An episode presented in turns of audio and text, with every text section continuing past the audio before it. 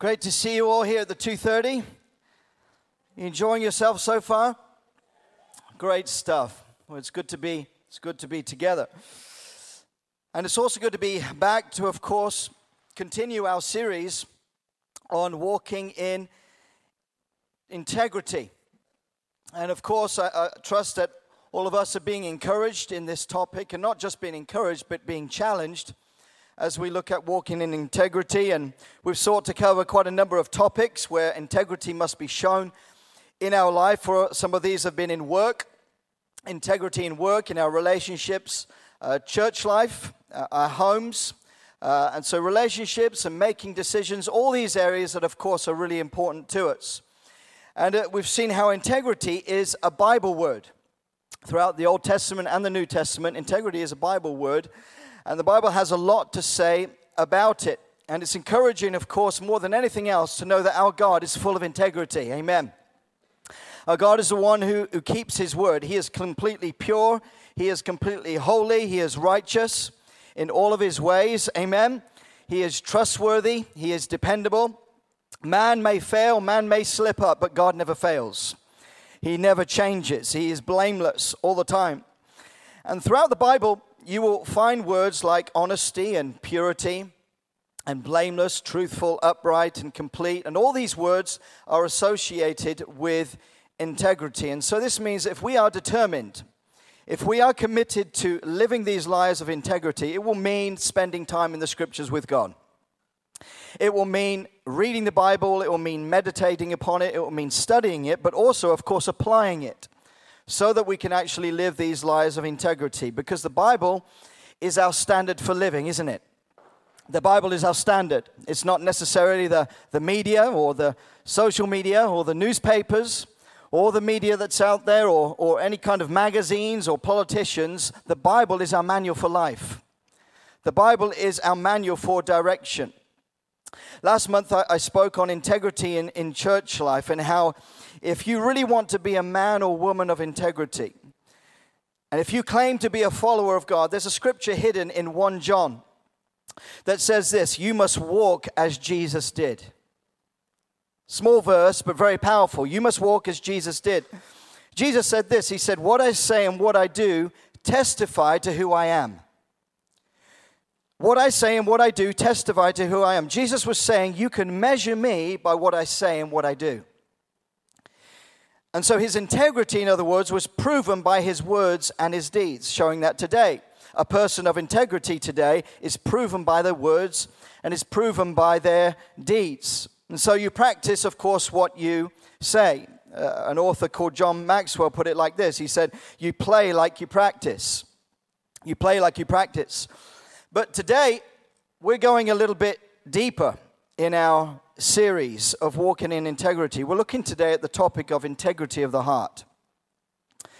And so we're going to talk today about what the Bible talks about your heart.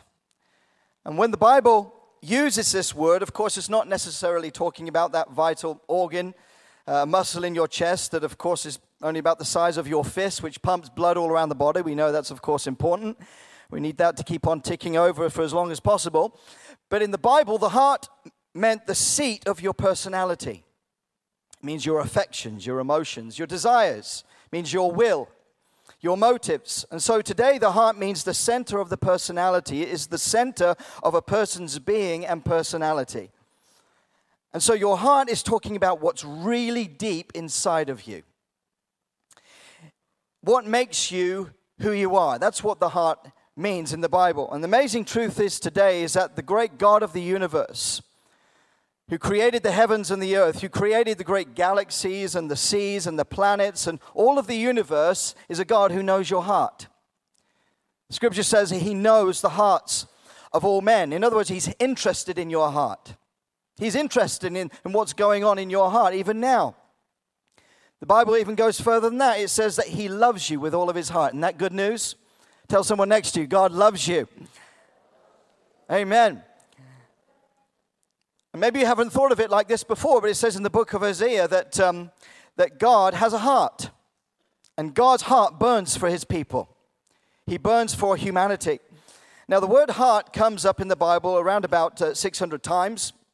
The Bible uses phrases like a, a broken heart, a, a clean heart, a faithful heart, an evil heart, a good heart, a hard heart, a new heart, a proud heart, a, a, pure heart, and also a willing heart, showing that God is concerned and He is interested about the heart.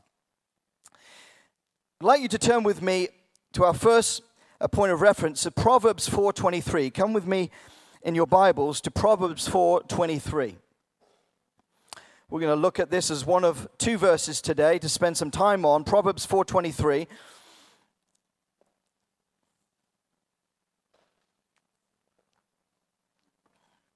And it says this Above all else, guard your heart, for everything you do flows from it. Another translation says, Keep your heart with all diligence, for out of it is the wellspring of life. Uh, another version says, For out of it are the outgoings of life. And different translations talk about watch over or guard, uh, uh, but it's the idea of protecting. It's the idea of guarding, about caring for your heart. Now, see in verse 1, go to, to, to Proverbs chapter 4, verse 1, and have a look at what it says there. It says, Hear, O sons, a father's instruction. And so a father is saying to his son, What's really important in life, son, is to keep your heart with all diligence. For from it flows the springs of life. And so it literally means, if you look at it in a bit more research, it means more than all guarding, more than all protecting, keep your heart. So, what do you guard or what do you protect? I guess many of you, uh, as you were getting ready for you today, before you were getting ready to go out, you, you locked your car because, of course, you didn't want somebody to steal it. The scripture says, above all else, more than you protect your car, protect your heart. Likewise, I'm sure you probably locked your house or your apartment, or I hope you did, when you left this morning. But more than that, it's saying protect your heart. Or if you have family and you have children, you want to protect your children. This verse is really saying more than your job, your health, church meetings, your car and, uh, and house maintenance, more than exercise, everything, make this thing the most important thing of all. Take care of your heart, guard it, watch over it, it's saying, don't neglect taking care of your heart. This was what this proverb is saying. And so, if the Bible is telling us to guard something, it usually means, or surely means, that there's something worthwhile to protect. There's something good to protect. And the New Testament uh, speaks about the heart in, in, a very positive way. Here are a few verses I'm going to read out to you Romans 5 5. God's love has been poured into our hearts through the Holy Spirit who has been given to us. Romans 6:17 you have become obedient from the heart to the standard of teaching to which you are committed. A Couple more Hebrews 10:22 let us draw near to God with a true heart and full assurance of faith. And lastly 1 John 3:21 Beloved if our heart does not condemn us we have confidence before God. And so, if we've been saved and we've trusted in the Lord Jesus Christ as our Lord and Savior, there is a goodness to our heart that has to be protected. Amen? But even though the, New Testament talks about our hearts as being cleansed and we've been saved, the heart is still the battleground as far as the Christian life is concerned. There are things that are fighting for your affections. There are things that are fighting for your heart's affections, for your devotions, for your attention every day that we live. For example, James 3:14 says this, "If you have bitter jealousy and selfish ambition in your hearts, do not boast and be false to the truth." James is saying this that you can have bitter jealousy as a Christian in your heart. You can have selfish ambition, you can be double-minded. James is warning Christians about things that can be wrong in our hearts. And so, while our hearts, of course, are not perfect, no one of, not, not one of us is actually a finished art, article, there is a goodness in our hearts that Jesus is seeking to outwork. Amen? Jesus is seeking to do outwork a work in your heart to purify it. And so it needs protecting, it needs guarding. Now, in England in the, in the 1600s, quite a long time ago, there was a, a Puritan who was called John Flavel. John Flavel, and he wrote about this verse in Proverbs 4:23. In fact, he wrote about 100 pages uh, on this scripture uh, because that's what Puritans did back then. They sought purity in doctrine and, and worship. This is in the 1600s. And he said this, which is quite interesting. He said, Our hearts are like a musical instrument. They're like a musical instrument. In other words, you tune it. And of course, it's wonderful when you've got an instrument that's tuned. It's not great when, I, when, I, when you play a guitar or a keyboard or whatever and it's not tuned. But he said, you tune it right, and then, of course, you put it down, you put it on a stand, or maybe you put it up on a wall, and you leave it to stand for a while, and then after a few days, it goes out of tune. Or you tune it, and then something bumps into it, or someone bumps into it, and it goes out of tune again. He said our hearts are like that. Hearts are like that. They can be right with God, and then something uh, disrupts them, or we can neglect them, and our hearts can go astray.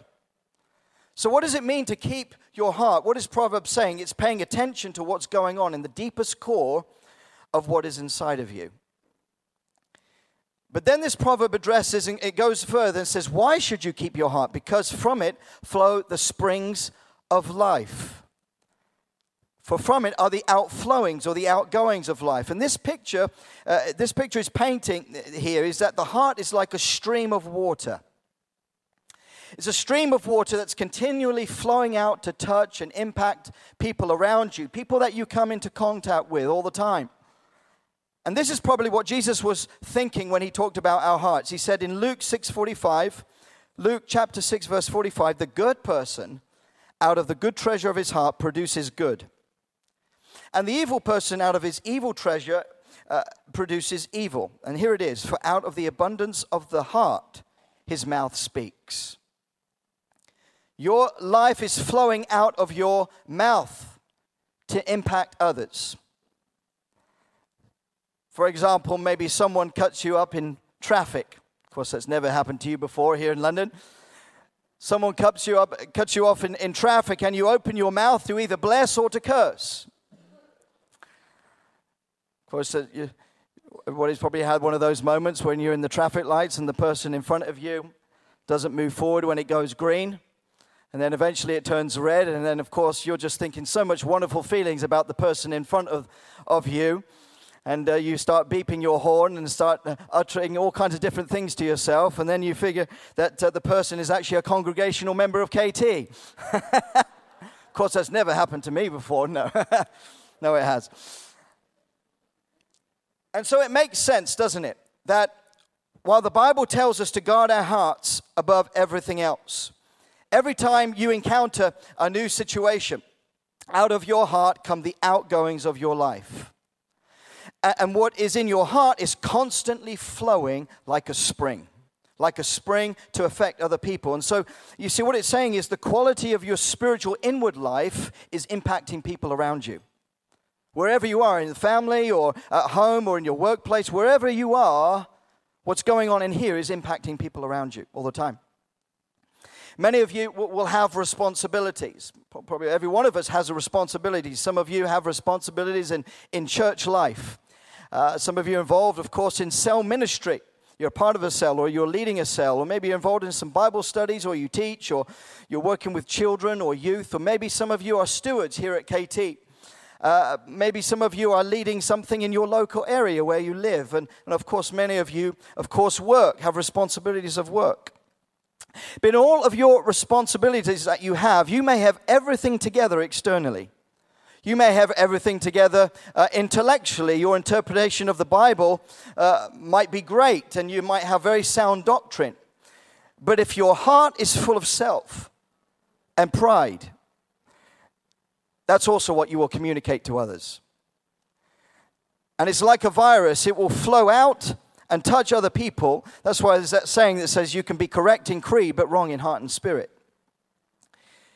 For example, if your heart is full of uh, anger and bitterness, it will flow out and, it, of course, it will infect others around you. But if your heart is full of love for Jesus and your heart is full of faith in Him, then love for Jesus and faith in Him is what you will communicate to others. It's what you will communicate. It will flow from your heart and it will, of course, refresh everybody else who hears it. And so, God, of course, is concerned uh, about our heart. We often get taken up in the, the busyness of life and the, the next day, the next opportunity, uh, the next uh, promotion, or the next task. It's external things. But God is far more interested and concerned about what's going in your heart than you realize. He is constantly looking at the state and condition of your heart.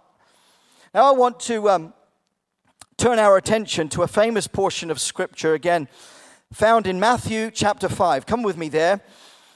Matthew chapter 5 right at the beginning there. And it's Jesus' teaching on the Sermon on the Mount, chapters 5 to 7. And this is known as Jesus' most famous sermon. Jesus' teaching was always pointed towards the heart, it's really the center of his teaching. And in fact, the gospel of Jesus Christ is all about the heart. Christianity addresses this important question What's the state and the condition of your heart? And see, this was the trouble with the, the so called religious leaders of Jesus' day. They were called the Pharisees. Because the Pharisees were always interested in what was going on on the outside. And so they were concerned about the, the externals of religion, the outward performance, this religious performance, but they ignored the inward parts. And Jesus taught us that it's not enough just, of course, to, to clean up our act on the outside. Jesus said on one occasion, He said, Woe to you, scribes and Pharisees, uh, hypocrites. He never, you know, kind of held back his punches. For you cleanse the outside of the cup and of the plate, but inside they are full of extortion and rapacity. You blind Pharisee, first cleanse the inside of the cup and of the plate, that the outside also may be clean. And so in Matthew chapter 5, we are introduced to these powerful beatitudes, these eight beatitudes, and they address what, of course, is going on in my private life, what is going on in my, my public life. And so Jesus is saying, You are now citizens of this kingdom. You belong to my kingdom now. And Jesus now, of course, has become our king. And now he is examining, he is inspecting our hearts as our king. Our lives are being examined by him. And in the Beatitudes, we find out what really, what kind of person he's looking for. We find out what kind of heart God is actually looking for in these verses. It's been said that uh, the eight Beatitudes are like eight beautiful flowers in the garden of the heart that God wants to blossom. And so these define love and uh, godliness and spiritual maturity, important things. And these eight flowers need cultivating. Now, I'm not really much of a gardener myself. If you saw my backyard, you know that. But um, if you're a gardener here, you'll know if you've got flowers, uh, flowers need cultivating, they need looking after. And so this gives us the idea also that we need to resist the other things that grow in the garden. What are those? Weeds. No one likes weeds. In fact, I hate weeds. I, I didn't like, um, like them any more than a couple of weeks ago when I had to do my garden. I had these weeds that were growing about three, four meters up in the air. I spent about half an hour trying to pull these things out with this saw. But weeds are very real, and of course, they, they grow in the garden. If our hearts are a garden, we must weed and feed them. We need to resist the weeds that grow in the heart, which are temptation and anger and immorality and making false commitments and demanding personal rights. And the Sermon on the Mount addresses many of these different things, actually, right after the Beatitudes. And in Matthew 5 8, come with me there, verse 8. Matthew 5, verse 8, Jesus says, Blessed are the pure in heart, for they shall see God.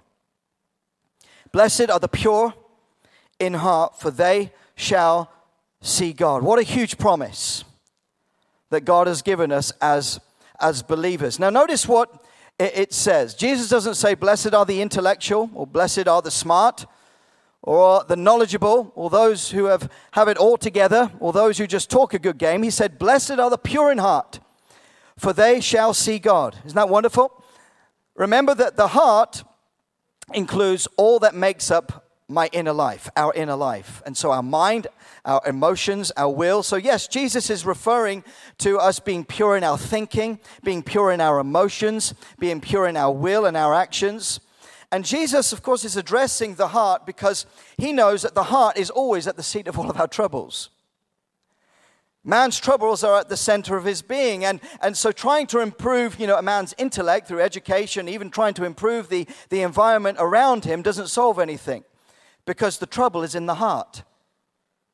And so, in Jesus said in, in Mark 7, verse 21, Let's take that down for your reference. He said, For from within, out of the heart of man come evil thoughts immorality, theft, murder, adultery, coveting, wickedness, deceit, sensuality, envy, slander, pride, foolishness. All these evil things come from within. And Jesus, in the Sermon on the Mount, goes on to explain what some of the troubles of the heart are. How does he do it? By using the Pharisees as an example. Jesus said in, in, in, Matthew chapter 6, come with me now there, just jump over one more chapter. Chapter 5 to chapter 6. Chapter 6, verse 1 says, Take heed that you do not do your righteousness before men, to be seen by them, else you have no reward with your Father in heaven. What's Jesus saying? Well, firstly, he's saying our lives are under the eye of God. We are always in his sight. God knows all of our hearts. So everything that we think, you know, do, imagine is under the eye of God. Nothing is hidden. God is watching us 24 7 all the time. And secondly, Jesus is saying that the Christian life is all about pleasing God. Amen? Jesus knows that man by nature wants the praise of man more than he does want the praise of God. Jesus knows that man is more interested in the opinion of himself. So Jesus is saying we are either out to please ourselves or we are out to, to please God. But our chief objective, our main goal for every one of us in our lives is to please God. And as long as we've got that right, we can't really go wrong. And so the question that Jesus is putting before us is whose audience are we living before? And whose praise are we actually seeking? Whose applause are we seeking? And Jesus was saying that the trouble with the human heart and the trouble with the Pharisees of his day is that they seek to give this appearance of spirituality, of godliness and integrity, but their hearts were far from him. And so there was no integrity, of course, to everything that they were doing, all these external, external religious acts. The Pharisees were, were going out of their way to, to look spiritual, and they sought recognition and the applause of men. When it came, for example, uh, to giving, the Pharisees had got it all, all wrong. They were going around blowing their own trumpet and, and you know, trying to draw attention to how much they were giving and p- proclaiming it and announcing it, of course, to others. But people were saying, wow, Look at what they're doing. Look at their devotion. Look at their passion for God. Look at how much He gives. Jesus used them as an example of how we equally can have those natural temptations to sound a trumpet and to draw attention to how devoted we are. Perhaps of how devoted we are, how passionate we are, maybe how anointed we are, how smart we are, and diligent and generous we are. For example, today someone might be tempted to, to, to serve with more humility and generosity and diligence when someone is watching. Because maybe someone's more interested in impressing others than they are impressing the Lord. And in Matthew chapter 6, verse 2, move along one more verse with me from verse 1 to verse 2. Jesus says, Don't sound a trumpet as the hypocrites do in the synagogues and in the streets, that they may have glory for men. Jesus says, This is the right way of giving. Just give in secret. Be natural about it. Give in secret and see how the Father will reward you from heaven. Amen? Even says that He will reward you even in public. Even in the whole area of prayer. So we've looked at giving. In the whole area of prayer, Jesus said, When you pray, don't be like the hypocrites. Who are those? The Pharisees. For they love to stand stand in the synagogues and in the street corners that they may be seen by men. Jesus said the, the Pharisees, they stand in the synagogues and in the important places, these prominent positions. They love the titles, the badges, the, the positions in order to be seen by men. You know, to give the impression that they are really devout and that they can't wait to get to the temple to pray these wonderful, long prayers that have got so many words to impress people. Jesus said, Don't be like them. He's, they've received their reward in full. The praise of man is what they wanted, and that's what they got, but they didn't get God's attention. But you see, the, the danger behind this, what was really going on beneath the surface, ultimately was that they were more concerned with man's praise than they were their relationship with God. And so there was no integrity to what they were doing. Even when it came to fasting, Jesus says, again, when you fast, don't be like the hypocrites, the Pharisees. He said, for they disfigure their faces so they can be seen to fast.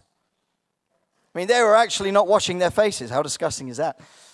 Some went further to disfiguring their faces and putting ashes on their head. I mean, talk about going out of your way to be seen by people. And so what happened is they looked miserable and they looked unhappy, and everyone was saying, Look, they're fasting. Wow, they are a spiritual person. Look at how much they're sacrificing. Look at their devotion. But Jesus condemns it and he says to the Pharisees, You justify yourselves before men. You seek to give the appearance of spirituality, but God knows your hearts. And Jesus is saying all this not because it just applied to, of course, them back then, but it exists today. These words that we're reading today are for us as New Testament believers. But just look at the world around us. The world that we live in, the world we live in places so much importance on appearance. People spend thousands and thousands of pounds to Im- improve their appearance. The world values personality and education and, and physique and looks. And of course, there's nothing wrong with those things, but the world prizes those things as more important than anything else. The world says you need these to get to the top. But thank God, God is not swayed by the world. God doesn't look at the things that man looks at, He looks much deeper. He looks at the heart of a man or woman. You remember the statement that, that God spoke to the prophet Samuel. And he said that man looks at the outward appearance, but God looks at the, the heart. Man looks at the outward appearance. He's so consumed with what he sees with his eyes, but man looks so much deeper. He looks at the heart. What's heard a quote? Someone said, God, when God puts a, uh, measures us, he puts a, a tape measure around the heart. But what was going on back then, of course, is that see, God, God saw King Saul. He saw that he was perhaps big in his own eyes, but then God saw this teenager, David, perhaps only 16 years of age, and God says he has a pure, humble like spirit and he worships me. He worships me. And so God says, I found a man after my own heart. And so God says to Samuel, He says, I tell you what I'm going to do. The world votes Saul in, but I vote David in. So I'm going to move Saul out of the way now, and I'm going to put David in. Why? Because he's a man after my own heart. In other words, I can trust a man who is after my own heart. I mean, what an incredible statement that God made about David. Isn't that powerful? That he was a man after God's own heart, even at that young age. It makes you wonder what was David doing at the age of 13, 14, and 15 to get God to pronounce that statement over him. Wouldn't it be wonderful if God said that about us here at Kensington Temple, that we were those who were after his own heart? David hadn't had any special titles, he hadn't done anything heroic yet, he hadn't got any special titles or badges, but yet God pronounces this statement over him He's a man after my own heart. And all the, the Bible seems to say that points to, to something of why God chose him. It's found in Psalm 78. You might want to use that as a reference. Psalm 78 says that David served the sheep of Israel with integrity of heart and skillful hands. Integrity of heart and skillful hands. That's why God chose him. But see, Jesus, when examining the Pharisees, coming back to Matthew, when he examined the Pharisees, he said, They worship me with their lips, but their hearts are far from me. They worship away and they pray away, but their hearts are far from me. They do all of this religious activity, but they've lost the heart of it all. They dutifully do all these things to please the crowd, but the heart's gone. So, Jesus' teaching, of course, was, was going for the heart. Uh, uh, it shows that Jesus is not impressed with just religious performance, with heartless prayers and heartless worship. What moves the heart of God is when we have a heart after Him. What moves Him is when we have a heart that is burning for Him. Underneath everything else that we are involved in, we have a heart for Him. Maybe you're here today and somehow in the midst of all the, the busyness of, of your life and the things the world has, has offered you, you've lost the heart of it all. You've no, you're no longer motivated by the heart. Your relationship with God maybe has perhaps become so shallow and surface level. But God today is drawing you back to Him and He's saying, Give me back your heart. Give me back your heart. I see all the things that you're doing, but somehow you've got lost in all the busyness of your life and all the things that you've been chasing. Give me back your heart. Blessed are the pure in heart, for they shall see God. To be pure in heart means without hypocrisy. Pureness of heart is singleness. If you look it up, it's about it's nothing hidden. It's uh, single minded, it's, it's sincere, it's, there's sincerity involved, there's single eyed devotion. You see, the trouble with our hearts is our, uh, with us is our, uh, our divided heart. One part of me wants to know God and to worship Him and to please Him, but another part wants something else. But what Jesus is saying, a pure heart is not divided. This is why Proverbs says, guard your heart, don't pollute your heart. And if there are things in your life that pollute your heart, don't go there. Keep your heart with all diligence, Proverbs says. But then we are given this incredible promise by God. We've looked at the, what it means to be pure. It says, Blessed are the pure in heart, for they shall see God. What a promise. And that's a promise that applies to every one of us here in this room, every believer. And what this scripture means is that the pure in heart will have the capacity to know and to experience God and to see God in a way they've never experienced before.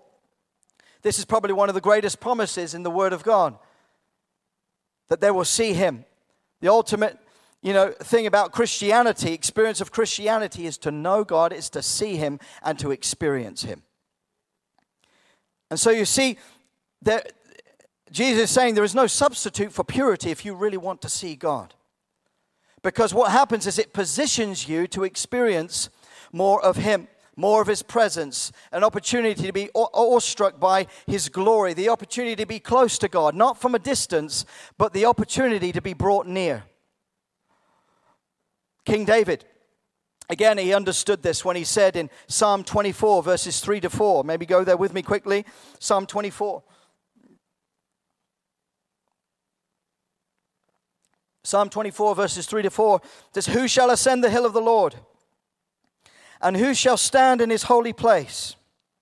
He who has clean hands and a pure heart, who does not lift up his soul to what is false and does not swear deceitfully. You see, we can see here what David means by a pure heart by just looking at the scriptures that follow. A pure heart has nothing to do with falsehood. A pure heart is truthful, it's free from deceitfulness, of going two ways. You can see the idea of purity in, in, in James chapter 4, verse 8.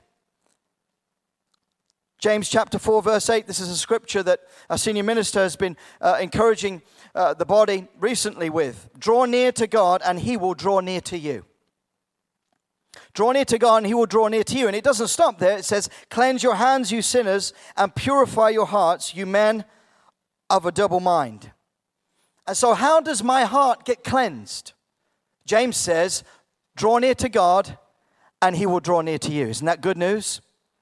That's for every one of us. Draw near to him, and he's going to draw near to you. Because you see, if he doesn't, my heart remains filthy. My heart remains dirty. Our hearts need to be washed, they need to be cleansed and purified. Jesus didn't necessarily come into this world simply because we have bad habits that need to be broken. Jesus came into this world because our hearts are impure. Our hearts need cleansing, they need purifying, they need to be go- ongoing, cleansed and purified, cleaned out. And Jesus sees our hearts today.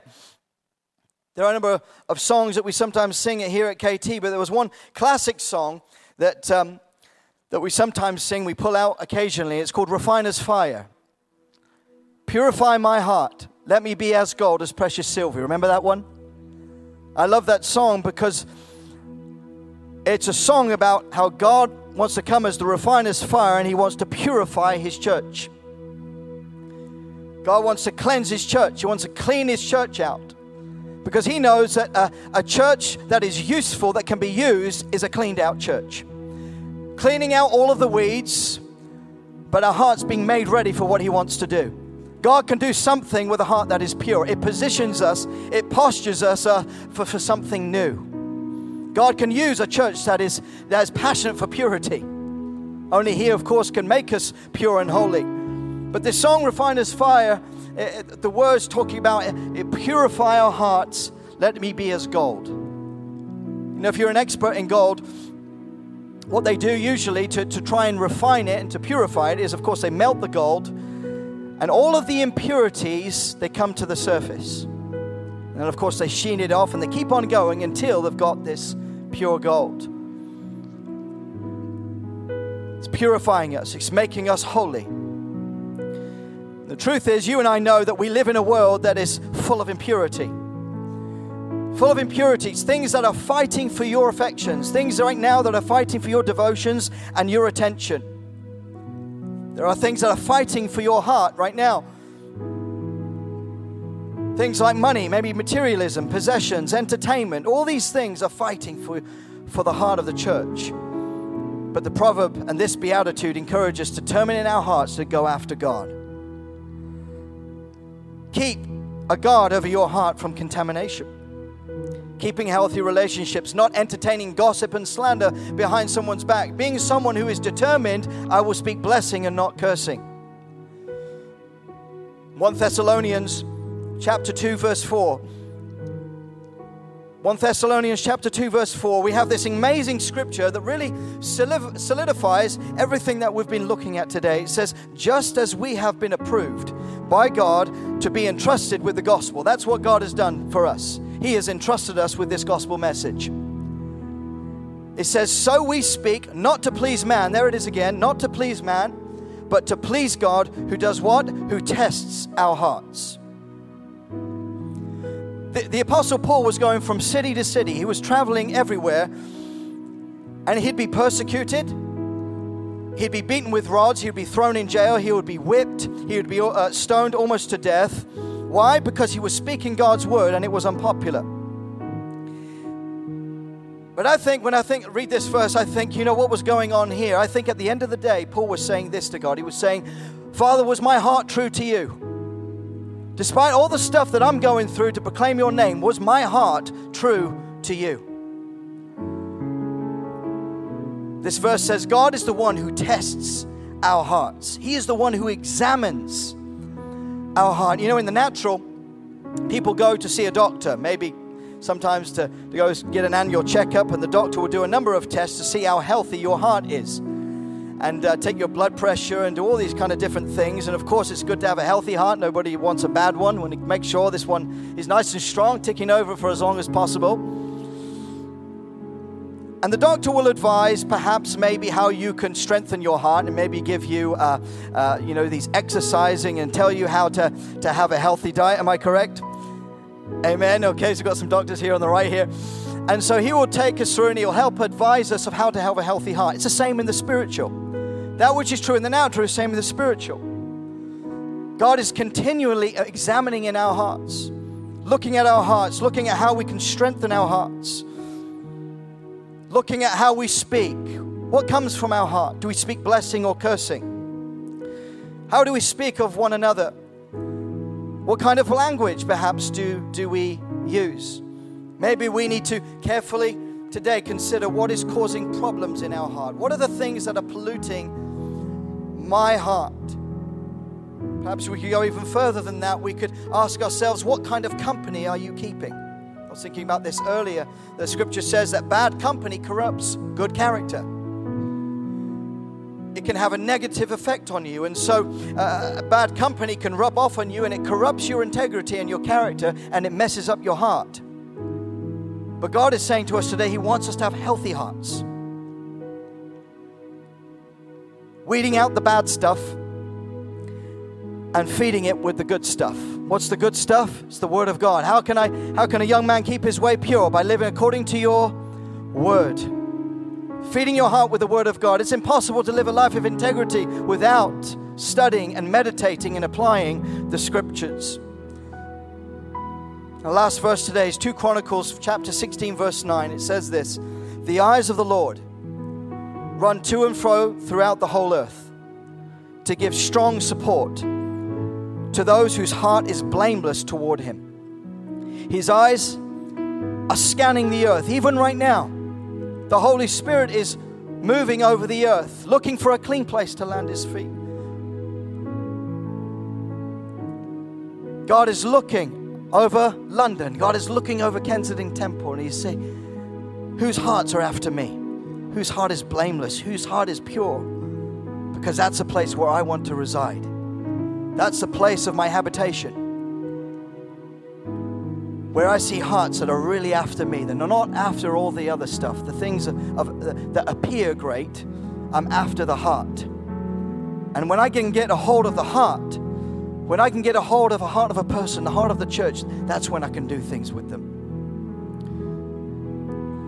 If we can stand together in a moment, we're going to sing this song, Refiner's Fire, and just sing it from the depths of our heart and ask God to do a work within us.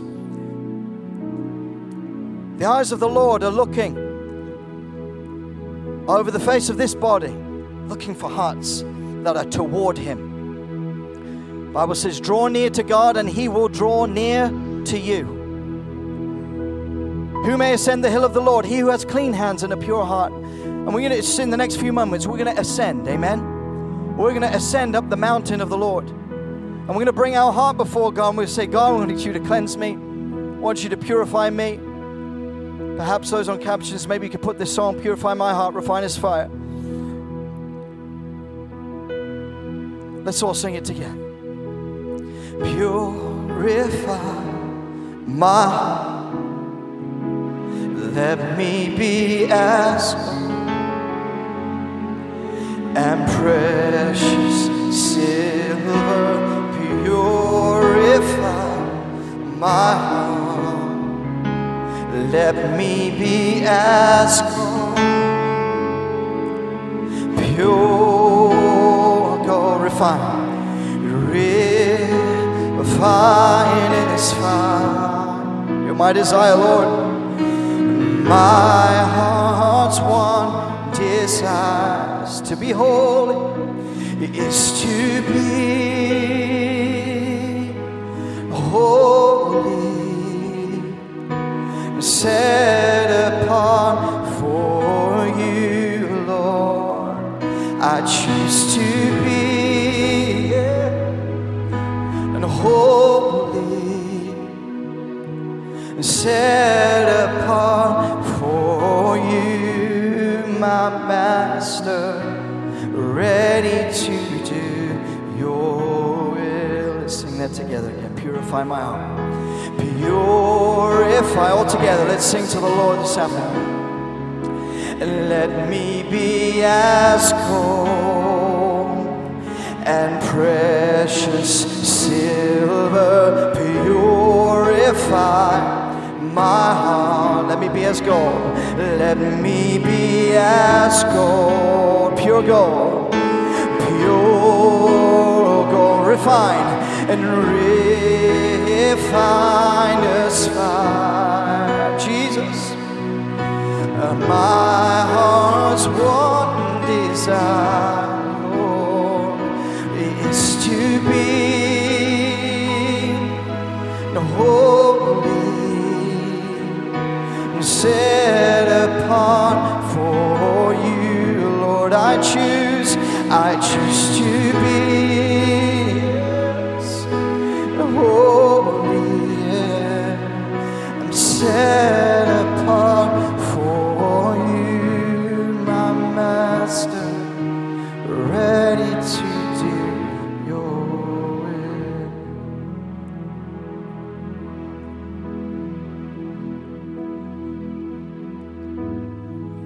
we are, Father, this afternoon. Here's our heart. Pray that you would take it as it is. Pray, mold us, fashion us to be more like you, to be made holy. Perfect those things in us, Lord, that are weak. Those areas where we are there are cracks. We pray, Lord, that you would move in. That we would be your habitation, we would be your dwelling place. That you would live your life through us. Thank you, Lord, for what you're already doing. As we go from here, Lord, I pray that you would draw so much closer as we seek to draw near to you. would you draw so much nearer? Lord, we pray for new experiences, fresh visitation, fresh revelation, Lord, that you would unfold to our hearts. Pray you would take us deeper.